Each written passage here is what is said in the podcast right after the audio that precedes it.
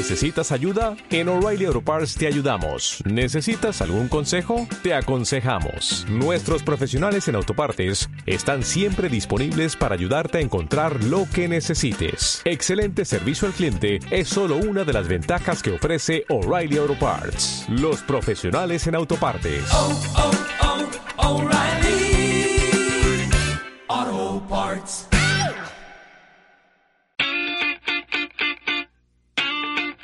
Y vamos, vamos, que nos vamos con la segunda hora del programa. Tenemos mucho, mucho material todavía, muchos contenidos, serios, no serios.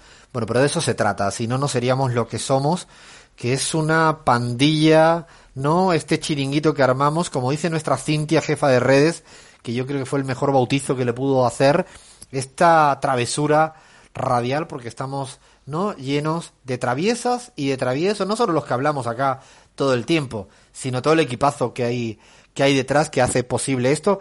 Y ahora lo voy a decir porque también, si no lo digo, reviento, ¿eh? Qué difícil me supo la semana pasada hacer el programa aquí yo, con este acentazo, hablando de la marcha de la lealtad peronista sin Jair Sibel, que es nuestro peronista de pro, que es como la avanzadilla del peronismo dentro de la pizarra. Bueno, que yo no sé cómo hicimos, salió, salió, no sé cómo lo hicimos, salió, porque Abraham con el acentazo guayaco. Chris con el acentazo venezolano.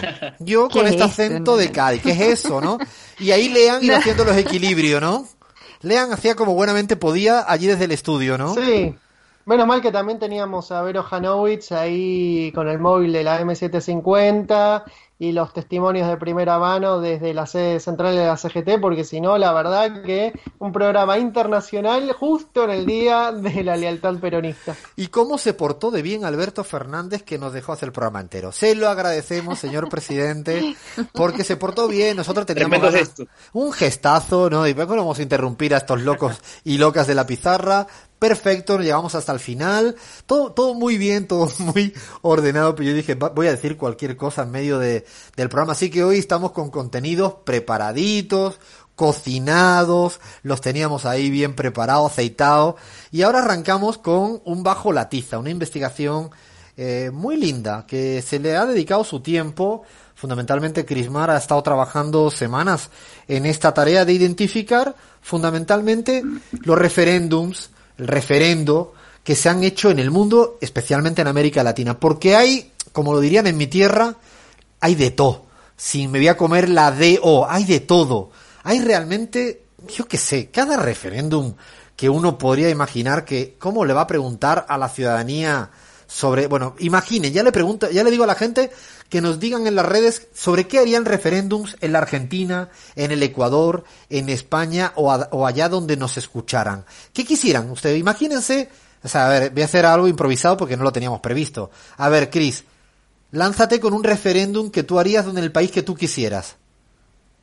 Yo lanzo el referéndum aquí en la pizarra si Leandro y, y Alfredo tienen que cortarse el cabello. No, pero qué traición, Lean. Qué traición nos acaba de hacer. No, redes, no escuchen nada, Cintia, no lancen esto en redes, por favor. Esto queda fuera de juego. A ver, eh, queda eh, la investigación a partir de ahora la va a, a decir y contar Abraham y Leandro. Porque el micro de Crismar acaba de quedar muteado para la próxima. No, no, no. Eh, Lean, ¿qué referéndum se te ocurre a ti? Eh, y a mí se me ocurre un referéndum argentino para prohibir el edulcorante en el mate, Alfredo. Yo Apoyo. estoy completamente en contra y quiero prohibir el edulcorante en el mate, así que, la quiero que la población decida edulcorante sí o no en el mate. Esta, esta- eh, estoy contigo totalmente, ¿eh? Abraham, ¿qué se te ocurre a ti como iniciativa en el Ecuador o donde tú quieras? En el Ecuador, que es un debate de siempre, ¿no? El seco de pollo no lleva papa. Esto para los señores de la sierra. El seco de pollo no lleva papa. Deberíamos someterlo a referéndum. Mm, tengo mis dudas de esto, ¿eh? Yo no sabría qué votar. Yo, Papa, Papa Ecuador, me, me viene ahora a la cabeza el yapingacho, cosa que me encanta. Y fíjate, no es hora Ah, de comer. claro. Yo sé que no es hora de comer. Bueno, en Ecuador sí es hora de comer. En la Argentina no, en España mucho menos. Bueno, vi- vieron que somos capaces de empezar a hablar y nos tiramos una hora entera hablando de, de estas pavadas con todo el material tan perfecto que tenemos ahí. A ver, Cris, pongámonos serio y vamos a empezar por los primeros referéndums serios que hayan habido recientemente o no tan reciente en nuestra América Latina. Bueno, Alfredo, empezando justamente por Chile, porque la constitución chilena fue em, firmada y redactada por la dictadura de Augusto Pinochet y fue aprobada, de hecho, en, 1980 a través de un referéndum que, bueno, tiene, tenía toda la pinta de ser fraudulento por carácter auto, em, antidemocrático, ilegítimo de, de la propuesta, ¿no? Em, así que en realidad los referéndums no son una novedad en América Latina, tampoco son exclusividad eh, o particularidad de regímenes democráticos.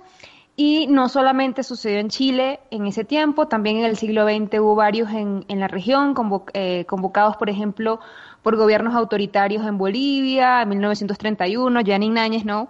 Em, en Perú en 1919, en Uruguay en el 42 y em, en Brasil más adelante en el 63. Así que, bueno, em, importante destacar que de, de, entre 1900 y 1980 hubo solo 38 referéndums en la región.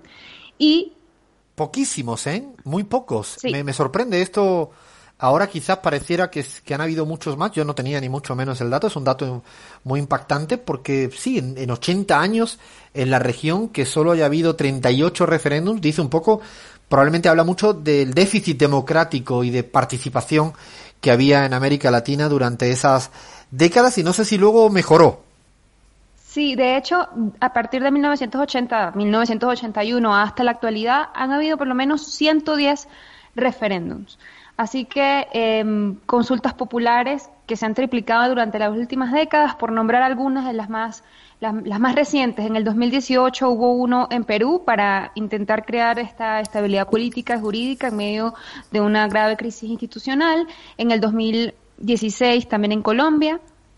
Eh, en Colombia fue la de eh, La Paz, ¿no? Pero me quería referir un momento, Cris, a la de Perú. Perú fue la que, de alguna manera, permite salvar a Vizcarra su cabeza cuando plantea esta cuestión de la reforma política, un poco compleja. De hecho, yo creo que la mayoría de los peruanos y peruanas eh, no sabían del todo bien qué votaban, porque yo leí el texto y era complejísimo, pero era una manera de Vizcarra salir airoso en un momento de cierta debilidad, tanto que Vizcarra no era el presidente electo. A veces los referéndums también han sido utilizados, ¿no? El caso peruano me parece el más interesante, para no tanto eh, preguntar por algo, sino que el preguntar por algo sirva como excusa para salir más fortalecido, creo que fue el caso, el caso de Vizcarra. Y el que me parece que vas a citar ahora, seguramente es el referéndum más importante de los últimos años en América Latina, el de Colombia, ¿no? El, de, el del acuerdo de paz. Sí, exactamente. Fue en el 2016, eh, para finalizar pues más de cinco décadas de conflicto eh, armado, ratificar ese acuerdo de la paz firmado en La Habana ya sabemos el resultado y lo que ha sucedido luego. Pero bueno, en el 2011 también hubo uno en Paraguay eh, por una enmienda constitucional que permitiera cosas tan, eh, desde mi punto de vista, tan, tan importantes pero tan, tan obvias, ¿no? Como es permitirle o no el derecho al voto a los paraguayos que estaban residentes en el exterior. O sea, tan elemental, Crismar, como el darle voto a los paraguayos que viven afuera, fue un referéndum, yo no sabía de, esto, en Paraguay en el año 2011. Dice mucho a veces de cuán atrasado puede, estar un país en términos de derechos y cómo se tienen que ir ganando por múltiples vías. El tema del referéndum también es, eh, en este caso fue una victoria a favor, igual que fue un retroceso la cuestión de la paz en Colombia, que justamente es lo que permitió que otra vez Álvaro Uribe saliera muy fortalecido. Aunque siempre yo pongo muchos interrogantes en tanto en cuanto en, en Colombia vota muy poca gente. Es, le pasa lo mismo que a los Estados Unidos de América, los, ese país tan democrático, donde el promedio de participación en las últimas décadas en Estados Unidos es del 56%. Bueno, en Colombia es en torno al 50%. El promedio de participación en las tres últimas décadas y el plebiscito este también estuvo muy debilitado por la baja participación. En Ecuador hubo cosas curiosas en los últimos años, ¿no? Y que si no lo diga el señor Abraham Verduga, em, en el 2011 justamente también en Ecuador hubo, hubo eh, un referéndum para aprobar reformas sobre asuntos relativos a sistema judicial, seguridad, ambiente. Se incluyó, por ejemplo, eh, la regulación de la tauromaquia y la pelea de gallos, ¿no, Abraham? Abraham, ¿esto cómo es? Cuéntanos, por favor, que, que había mucha pelea de gallo allá en el Ecuador y había que plebiscitar al respecto. Totalmente, es una tradición eh, muy española, ¿no? De la gente ya que. Estamos, ya estamos, ya estamos, ¿no? siempre lo mismo. es que esto siempre lo mismo. Eh, Son vuestros antepasados lo- seguros, vuestros antepasados. Esto decía Lelutier, ese maravilloso humor, ¿no? de Ah, Lelutier. maravilloso. Yo en eso siempre me refugio. Son vuestros antepasados, los míos no sé si vinieron, los vuestros seguros, porque de ahí estáis vosotros y vosotras. No, lo, lo cierto es que ganó el, el, el NOL en la consulta popular, prohibida la tauromaquia en Quito, que significó eso un, un gran golpe para, para, para toda la cultura, ¿no? De Jesús del Gran Poder, la- la- la- las fiestas clásicas de Quito venían toreros de España, ¿no? A- Yo, yo recuerdo, en- Abra- Abraham, recuerdo un diciembre, Sí. estando en un hotel, estaba para dar una cursos y me invitaron a un hotel en Quito y de repente yo no podía entender cómo en el ascensor en, del hotel yo escuchaba tanto español de España, pero además todo así y todos, y claro, los veía y digo, estos están todos salidos, parecen toreros todos, porque se visten además muy toreros, todo así con los pantalones para arriba, ¿no? Las camisetitas así bien y claro, yo no entendí y claro, es que el, el, el toreo, ¿no? La toromaquia en el Ecuador, entiendo que más en Quito, ¿no? Que en Guayaquil, Abraham. Sí, no, en Guayaquil nada, nada que ver. En Guayaquil se ve mucha pelea de gallos, eso sí, en los sectores rurales, pero la tauromaquia es en, en, en Quito, en Riobamba, en, en sectores de la sierra en realidad. Eh, Lean, ¿qué querías decir al respecto? No, que, que me da mucha curiosidad por qué eh, precisamente en Ecuador o por ejemplo en México, donde también es, es bastante popular, entiendo, la tauromaquia, y no en otros lados de la de, de lo que fue eh, el- los dominios coloniales de, de España en, en América Latina, ¿no? Es, eh, porque acá en Argentina cero, cero la tauromaquia. Es un Un buen debate. ¿eh? Eh, ¿Por qué decías, Chris? Interesante. No, o un bajo la tiza. digo, yo creo merece que la pena, merece la pena. muy- No sabía, no podría.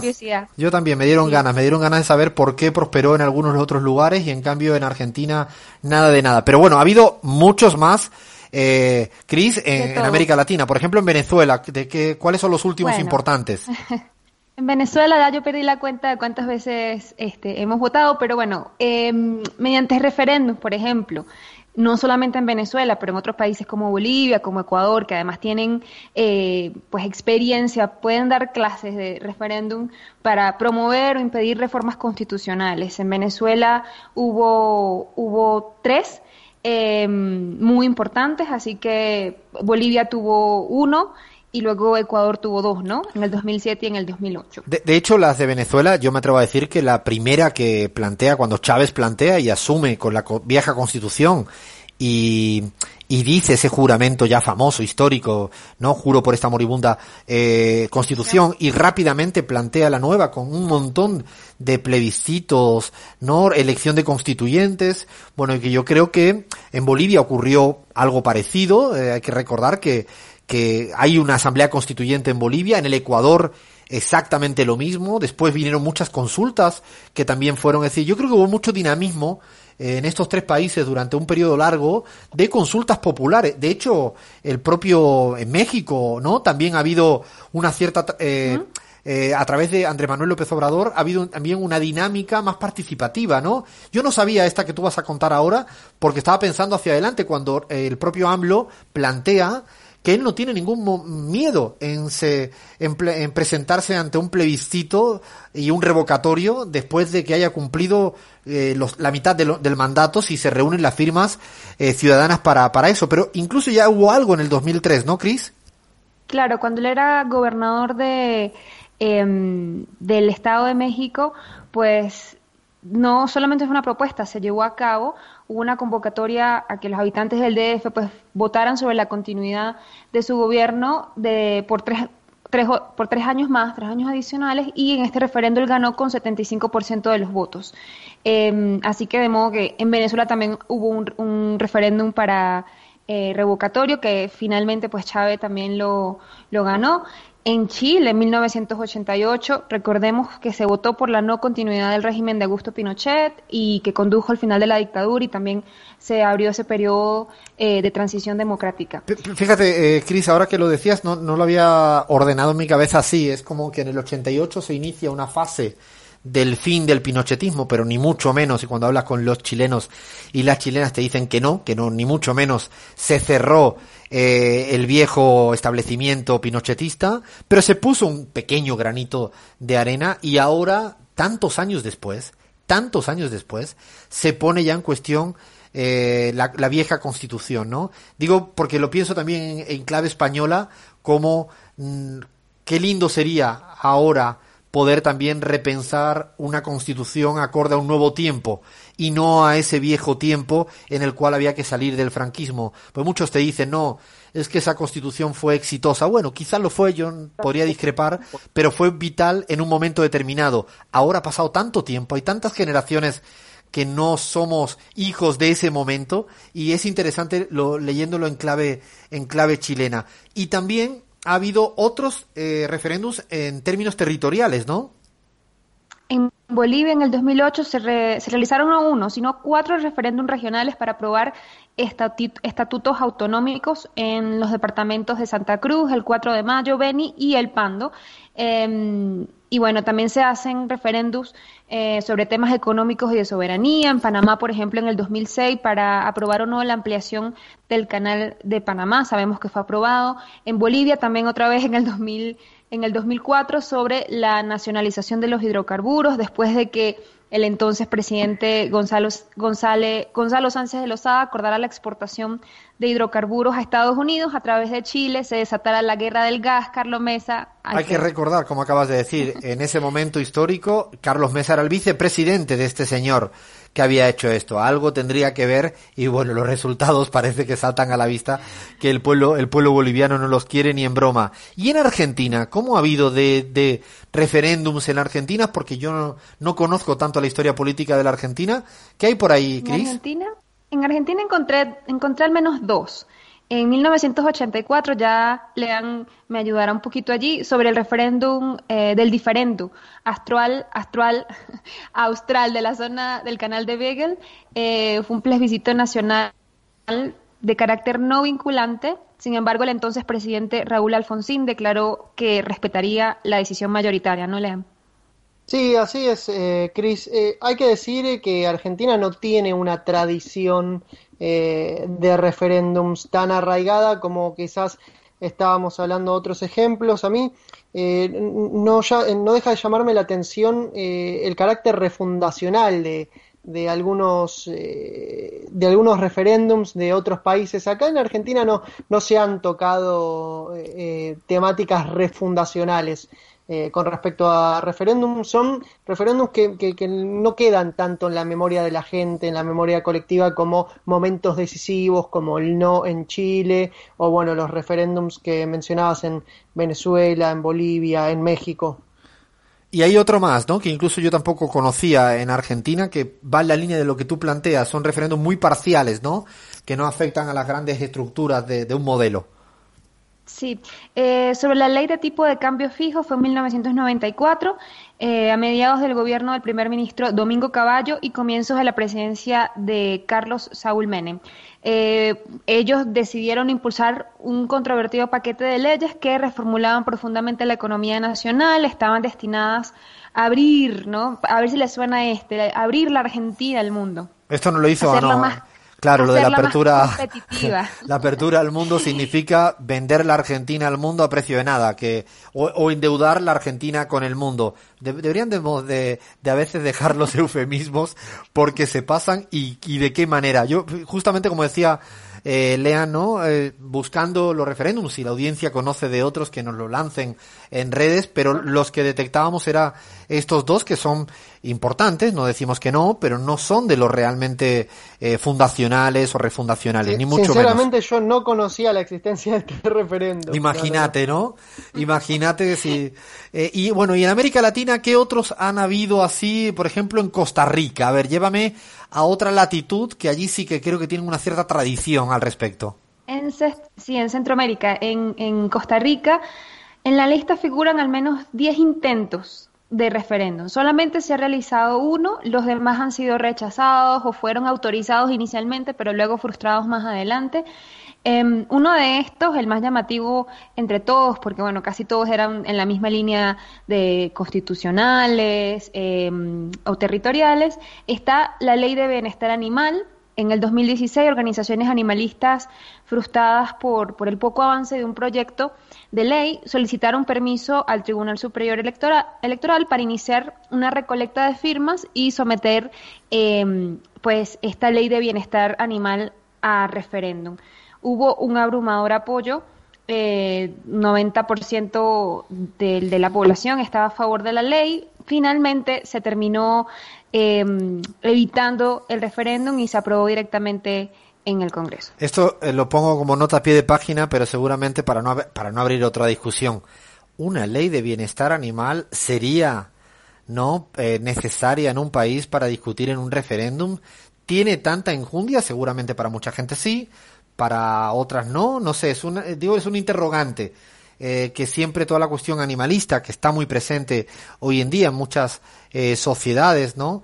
Eh, cuando hay ausencia de cuestiones básicas materiales hay que debatir estos valores postmateriales, si no, lo digo a modo de provocación total, sé que me van a caer de todos los palos y eso es lo que más me divierte, pero quiero dejarlo así, seguramente para algún quilombo que tengamos semanas próximas y debatamos sobre estas cuestiones, porque no es algo aislado, es una corriente, es una dinámica y había que discutirlo con cierta seriedad. Yo no conocía, de hecho, ni siquiera que en Costa Rica se había producido eso. No voy a entrar en el tema vegano, ¿eh, Alejandro? Solo estoy con el tema de ley bienestar animal, ¿eh? No voy, no me provoquen que me salen todos los trolls todos los trolls que tú tienes contratados, Lean. Te, te, mando mi ejército, ¿eh? Exacto, los noto, los noto cuando digo algo al respecto. Bueno, sigamos, sigamos. Ay, ay, eh, bueno, volviendo a México, porque comentaba sobre una propuesta que está, digamos, ahora en pie, porque en abril de este año el presidente Andrés Manuel López Obrador propuso adelantar ese proceso de revocación de mandato a 2021, aprovechando ese proceso electoral de intermedio, las elecciones de mitad de sexenio,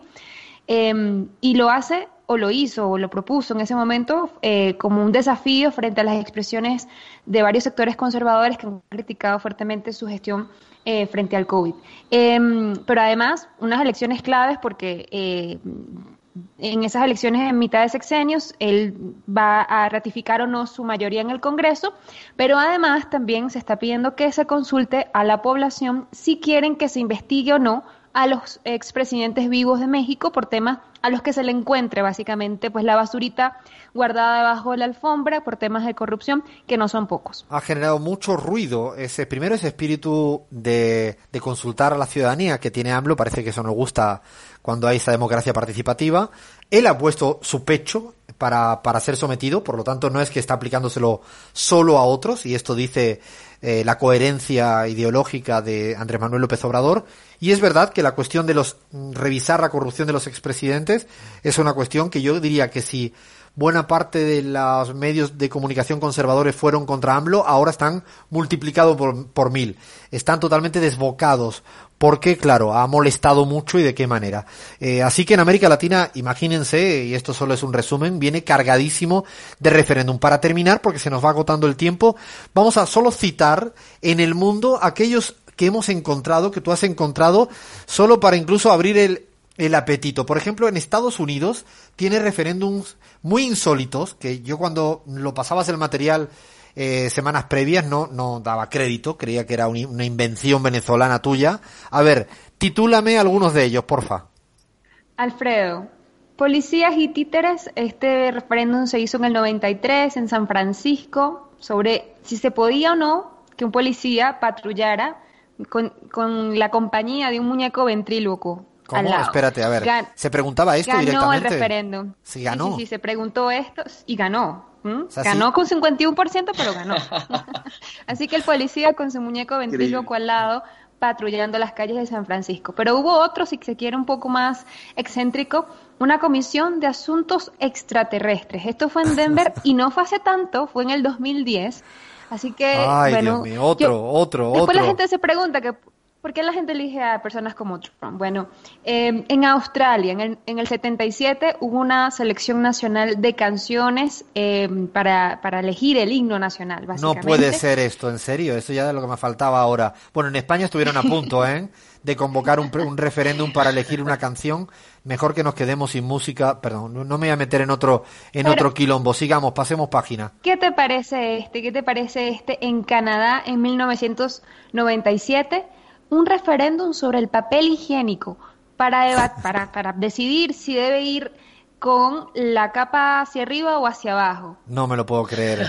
esto, en una zona de Canadá empezaron a preguntar esto. En Saskatchewan. Deberían de tener mucho Nadie tiempo libre, mucho tiempo libre y sobre todo ingenio, porque para hacer ese tipo de preguntas hay que tener ingenios. Para, para los que dicen que los canadienses son aburridos. ¿eh? Exacto, que nada que ver. que hace.